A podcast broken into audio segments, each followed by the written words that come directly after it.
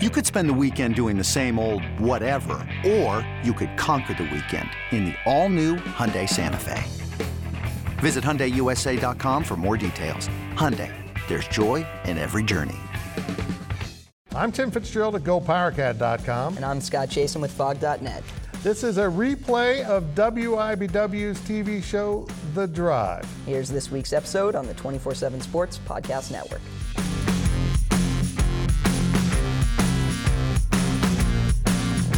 Good evening, Wildcat and Jayhawk fans, and welcome to The Drive, sponsored by flint hills auto dot com. I am Tim Fitzgerald of Go Power Cat dot com. Yep, that's me. And the man to my right is Scott Chasen of Fog dot net. So, Mister Fancy Pants, how's it feel covering a winning basketball team? Uh, it's uh, the exact opposite of covering a losing football team. That's a good point. You can interact with us on social media at facebook dot com slash the drive show, on Twitter at the drive thirteen, and of course, answer our weekly poll question and make your game predictions over at the drive show dot com.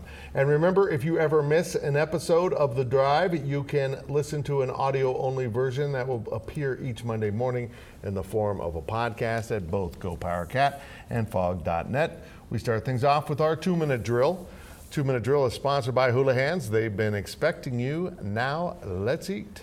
Marcus Garrett set a career high with twenty-four points in a blowout win over Oklahoma on Saturday. Scott, was there more to like about his offense or his defense against the Sooners? It feels insane to say that in a game where a player scored twenty-four points, a career high, hit six threes, which doubled his career high, seven assists, which not a career high, but a pretty good performance considering he only had one turnover, that I would still say I came away, uh, I mean, more impressed with what he did on the defensive end. It was the second straight game where he completely turned a contest around uh, just by what you saw there, stealing the ball, knocking it away, a pickpocket, whatever, you know, the term you want to call it. Garrett gets steals running through passing lanes when he takes a gamble on a ball, but that's not how he's getting these steals. What's happening is the offensive player is dribbling in front of him, and he's knocking it, he's just taking it away. He's knocking it down the court, going and getting it. There was a sequence in this game, I believe K U was down one, Garrett got back-to-back steals, K U ended up a, a minute later or so being up five. Brady Manick, the man Garrett was guarding, the next possession just went to the corner and stood there by himself. And we talked to Garrett after the game, and he said uh, he felt like they stopped going, you know, toward him. They that they wanted to avoid him altogether. And Garrett said, honestly, it felt like he didn't even have to defend in the second half because Oklahoma was just afraid to try him. So I look at how Garrett has changed the last two games against West Virginia. K U was down, I believe, six points, ends the game on an eighteen to three run. Well, in that stretch, Garrett had three steals and four possessions that just completely changed the outlook of the game. He's a transformative defender in a way that K U hasn't had. Like, Frank Mason was excellent at those rips in that kind of one-on-one setting, but that would be late game. This was a guy who had to deliver on offense and play thirty-eight minutes and do all these things. Marcus Garrett brings it defensively for forty minutes. He's the best defender in the conference, and he's up for Naismith Defensive Player of the Year. I, I think he's got a great shot to win. Yeah, I would agree. What I found interesting about this was there was an Oklahoma assistant coach who did the pregame scout who decided, let's lay off Marcus Garrett at the three-point line so he can double down in the post. Yeah, that didn't work out so well. Yeah, it's it's not a terrible strategy, but it was the wrong guy to do it off because uh, Garrett was only shooting something like twenty-nine percent. He's now shooting thirty-six percent from three, and, and that number will come down a little bit. But Garrett's made them before in games in the meantime, and we'll talk about this a little later. K U is a player who's really struggling shooting the ball, who plays a lot of minutes, who might be a little injured right now. That would have been the guy that I backed off. Yeah, that, not, not a good game plan. Not at all. Well, Uh, K-State led at halftime and ended up losing sixty-eight fifty-seven at T C U on Saturday. Fitz, was this simply more of the same from these Wildcats? Yeah, unfortunately, it was more of the same. They did lead in the first half, and uh, we saw Coach Weber kind of shuffle that lineup and go to a little bit different look. Uh, and throughout that first half, he used David Sloan at the point and Cartier Jada at the two-guard position, something I wanted him to do uh, for a good part of the season. And uh, while they've done it at times this season, this was really the first prolonged period where they had those two out there together, and it really worked. K-State looked really good in the final, I don't know how many minutes, ten minutes of that first half. They were behind, and then they just kind of took off, and Uh, they, they really started to look like a good basketball team for a while. Granted, T C U is not a good basketball team. They were on a six-game losing streak. Uh, but Desmond Bain just lit them up all day long. He hit three-pointer after three-pointer.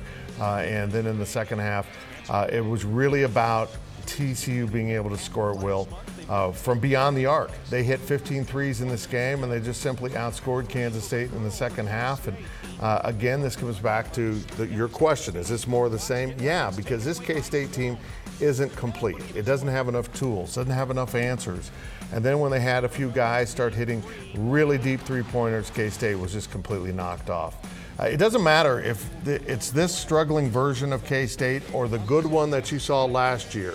If you're a team that can stretch the floor by hitting deep three-pointers, you take that defense out of its ability to rotate mm-hmm. and do the things that Bruce Weber does with his defense. Deep three-pointers are, are, is really the, the way to defeat this K-State defense, whether this is a bad team or a good team. And unfortunately for K-State, a struggling T C U team decided to hit a bunch of circus three-pointers, and boy, it was uh, not a good second half for K-State. Yeah, it can definitely change the game. I'll tell you one thing I saw late in this contest, because I actually got to catch the second half of this. Uh, that was a little disheartening, just from my perspective, and I'd be curious to get your thoughts, was just seeing the way that as things started to go wrong, there was a lot of looking toward officials, holding hands out, not getting back, not running back, and kind of staying around, meandering yeah. on that end. Young teams, that's not just a K-State criticism by any means. Young no. teams tend to kind of fall into that trap. Has that been something that's been a, a case for uh, on occasion, year? But I thought this was team-wide. We've mm-hmm. seen that from individual guys. I thought Cartier Jada on, on the upside was more involved in the mm-hmm. team picture this game. But they're so fragile right now mentally when things start going wrong. Mm-hmm. They just can't believe they're not getting a call. Everything, they kind of need everything to go their way, and nothing really went their way in that second half. Kansas and Baylor each won by double figures on Saturday, with Baylor taking a seventy to fifty-nine victory over an offensively challenged West Virginia team. Scott, which was the more impressive victory? Yeah, I'll, t- I'll tell you this. That was an eleven-point win for Baylor against West Virginia. They they were up twenty. I yeah. mean, it was an absolute blowout. I think they were up by twenty-eight or something like that in the second half, and they were up with you know by twenty with like a minute or two left. So you know West Virginia continues to play until the end. That's very much a Bob Huggins team. They get a few late garbage time buckets, and now cosmetically that score looks a lot better. But uh, for Baylor to do w- what it did without Teague, you know, this was a game I thought that Baylor could be in danger of dropping. Obviously, I picked them against them and uh, in the picks last week, and I, I was extremely impressed by just how they never let this game even be close to becoming a contest. They never let West Virginia get them to the point where they were starting to feel any pressure. Uh, this was a dominant game, and again, Big twelve teams not being able to win on the road unless they're Kansas or Baylor continues to be a major storyline of this conference.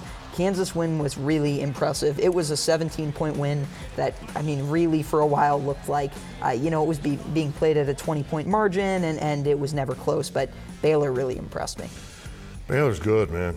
They're really good. They have a lot of parts, and missing a player or two doesn't seem to affect them because they've got so many guys that come in off the bench and play really good basketball. It's a fun team to watch. Kansas is a fun team to watch, and if it's not clear to you now or uh, yet, it should be now. It, This is a two-team conference, and it's really kind of hard to judge how good those two teams are because for the first time in a long time, the bottom half or the bottom six of this conference, are not, those aren't good teams. I wouldn't put any of them in the field unless there was absolutely no one else to put in the field, which I think will happen. I think there are two really good teams, and then Texas Tech and West Virginia are two okay teams, yeah, uh, and then the rest.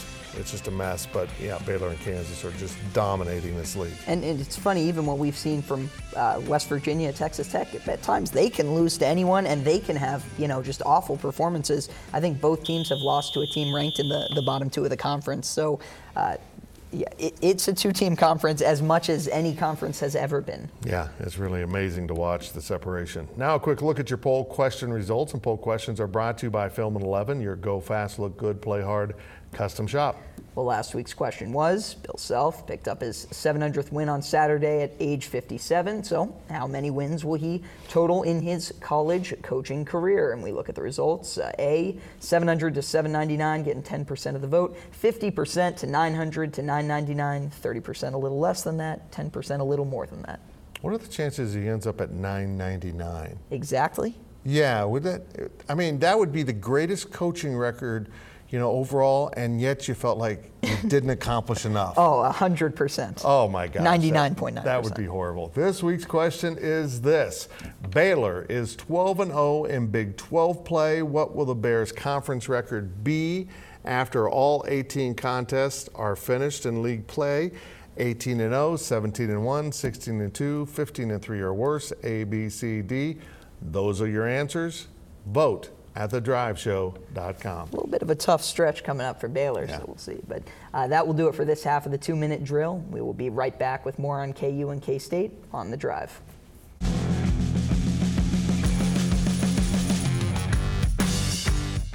This episode is brought to you by Progressive Insurance. Whether you love true crime or comedy, celebrity interviews or news, you call the shots on what's in your podcast queue. And guess what? Now you can call them on your auto insurance, too, with the Name Your Price tool from Progressive. It works just the way it sounds. You tell Progressive how much you want to pay for car insurance, and they'll show you coverage options that fit your budget. Get your quote today at progressive dot com to join the over twenty-eight million drivers who trust Progressive. Progressive Casualty Insurance Company and Affiliates. Price and coverage match limited by state law. Welcome back to The Drive as we continue our weekly two-minute drill. And the two-minute drill is sponsored by Hula Hands. They've been expecting you. Now let's eat. Kansas's big three of Devon Dotson, Udoka Azubuike, and Marcus Garrett combined for fifty-eight points and thirty rebounds and thirteen assists, assists against Oklahoma. That's not bad. Scott, how good is this trio playing right now, and is there actually room for them to get even better? Well, it's kind of crazy to think about. The, this group of guys, you have two people up for the Naismith Player of the Year in college basketball and another one who's up for Defensive Player of the Year. Uh, and that's kind of your building blocks, the pillars with which, you know, you get to build a team around. But uh, I do think there is some room for improvement with a couple of the guys. You know, Udoka Azubuike's big growth this year has been doing more maybe when he's not consistently involved in the offense. He had seventeen rebounds uh, against Oklahoma, and that was on a day when he missed six shots, which is uh, obviously atypical for him. He went six for twelve from the field, but really struggled in the first half to deal with all the attention he was getting inside. Uh, so, you know, he has to make those chances count. I, I think for him, staying engaged and continuing to do a little bit of everything, uh, I think will go a long way with him.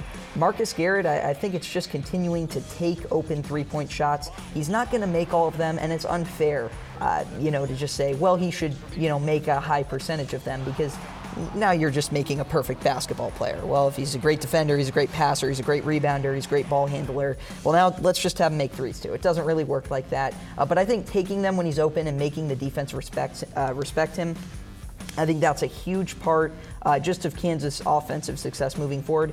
For Devon Dotson, though, and I kind of alluded to this before the break, uh, ever since he got that hip pointer and then again with that right knee strain, uh, strain, his shooting percentages have really tapered off. He's shooting eleven percent from three over his last three games. The four before that, he shot just twenty percent from three, and the three before that, he went one of four, one of four, and one of four. Now, I think a lot of that's injury-related. This was a guy who shot thirty-six percent from three as a freshman, but he's dealing with that injury right now. So uh, until that gets fully healed, I expect defenses to do what West Virginia did and completely back off of him and dare him to make it. He shot, he went zero of four on, on unguarded threes against West Virginia. The one he made was actually contested. It was a difficult shot, so give him credit for that. But uh, there are sort of these little areas that I think those three can each improve. Well, if he gets healthy, that's just going to help them all around. Definitely. That's really, they're fun to watch. You got to have three guys. If you mm-hmm. want to be a great team, you got to have three of them. Three guys that hold up your tent, and they've got it. They really do.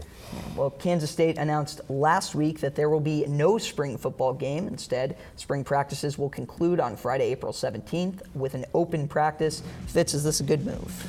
My dream has come true.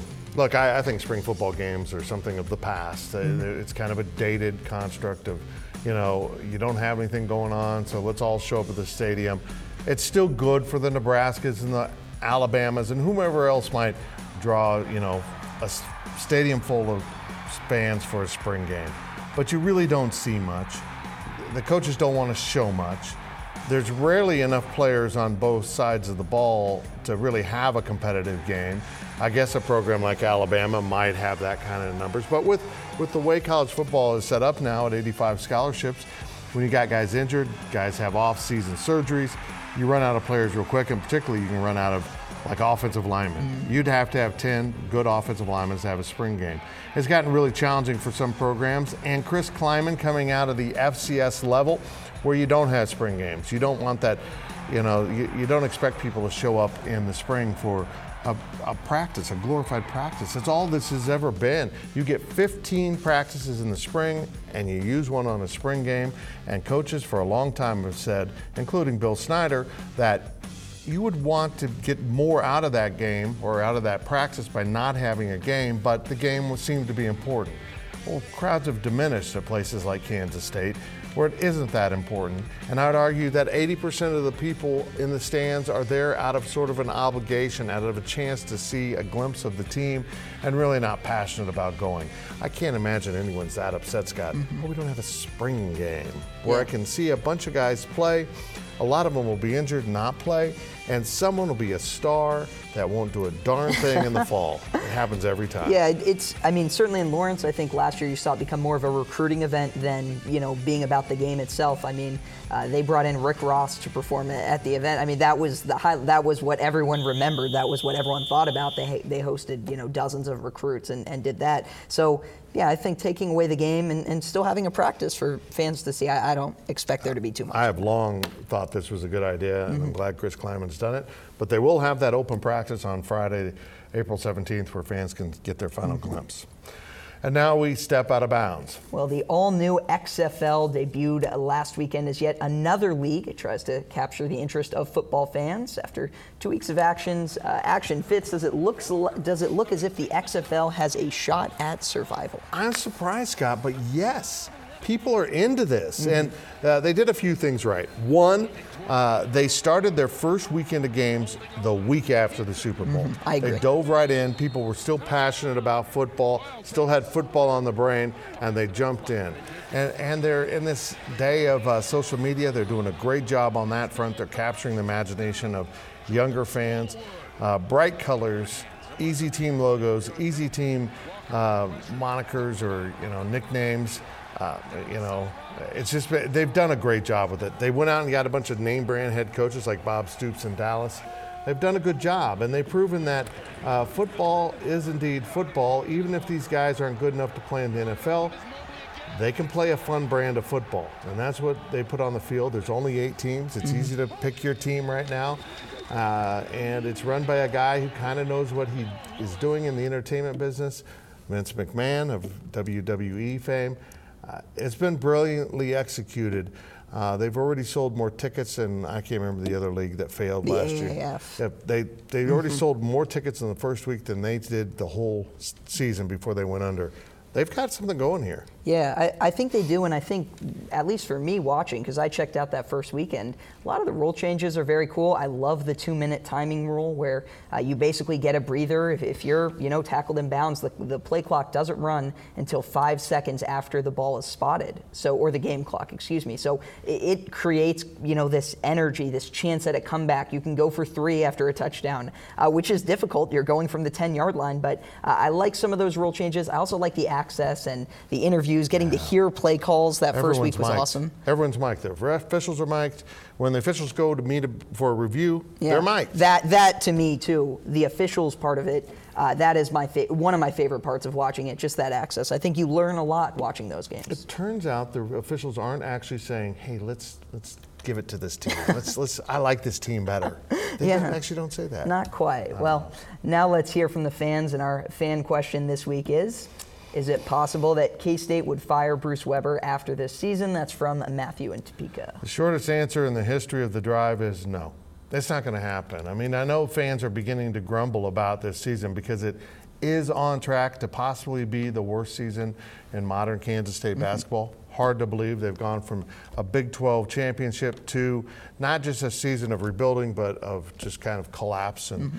uh, I'm not sure they're going to win another game this season. They've they've had three straight games, teams they could beat: Iowa State, Oklahoma State, and T C U, and they've lost. Mm-hmm. They go to Texas Tech, and then they come home next Saturday for Texas. That might be one of their last hurrahs. I mean, they do have Iowa State coming in, but uh, no, folks, there's not going to be a change in coaching, nor should they. Uh, when you've got a great recruiting class coming in, that means, though, next season becomes really huge for this coaching staff. Yeah. Well, remember to ask us your questions on our Facebook page and on Twitter at The Drive thirteen. And when we return, we will look at our predictions here on The Drive.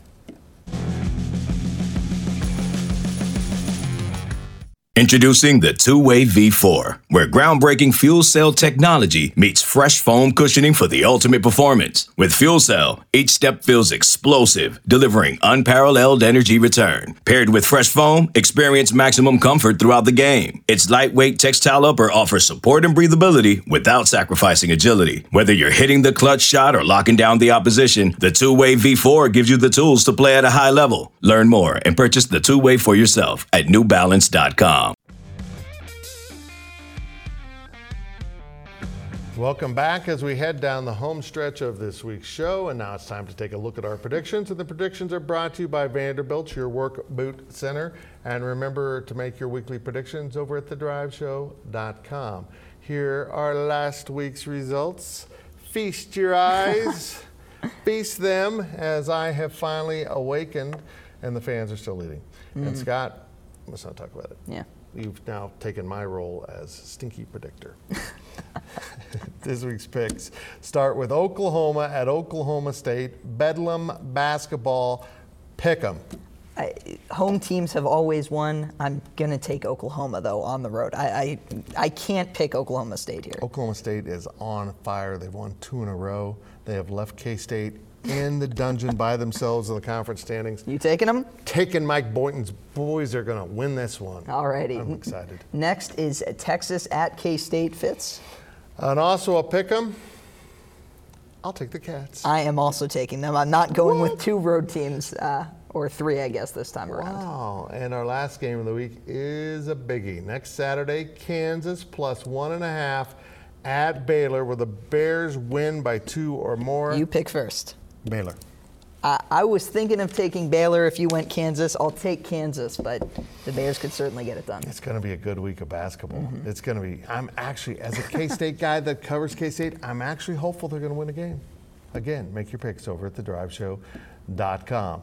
And now it's time for our On the Clock segment. On the Clock is sponsored by Carpet One, by Local, for a strong local community. And we're going to start with Scott Chasen, who's going to set the carpet on fire. He is so fired up for this. Yeah, Go. well, look, I, I, like a lot of you, have been following the Houston Astros uh, scandal. The, the cheating, you know, I, I would consider it one of the biggest scandals in the history of American sports. It cost a team, the Dodgers, multiple World Series. I've been extremely disappointed by the penalties handed out, and even more so by the flippant attitude that the Astros have carried through all of this, whether it's lying, creating and spinning stories, the ridiculous thing you've heard about, you know, Altuve's tattoo, or why he didn't want to take his shirt off, and uh, what the owner of the Astros said, that it didn't affect the game.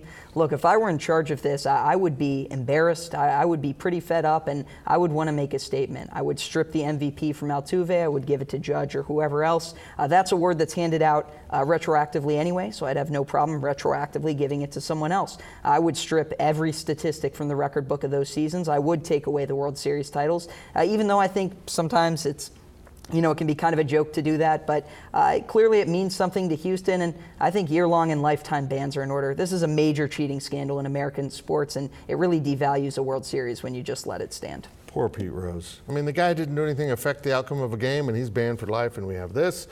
Well, I don't have much to say this week. K-State basketball isn't good. K-State football isn't having a spring game, and the Chiefs won the Super Bowl, and the Royals are coming up. That's it. That's it for this week's edition of Drive. We'll see you next week right here and all week on social media.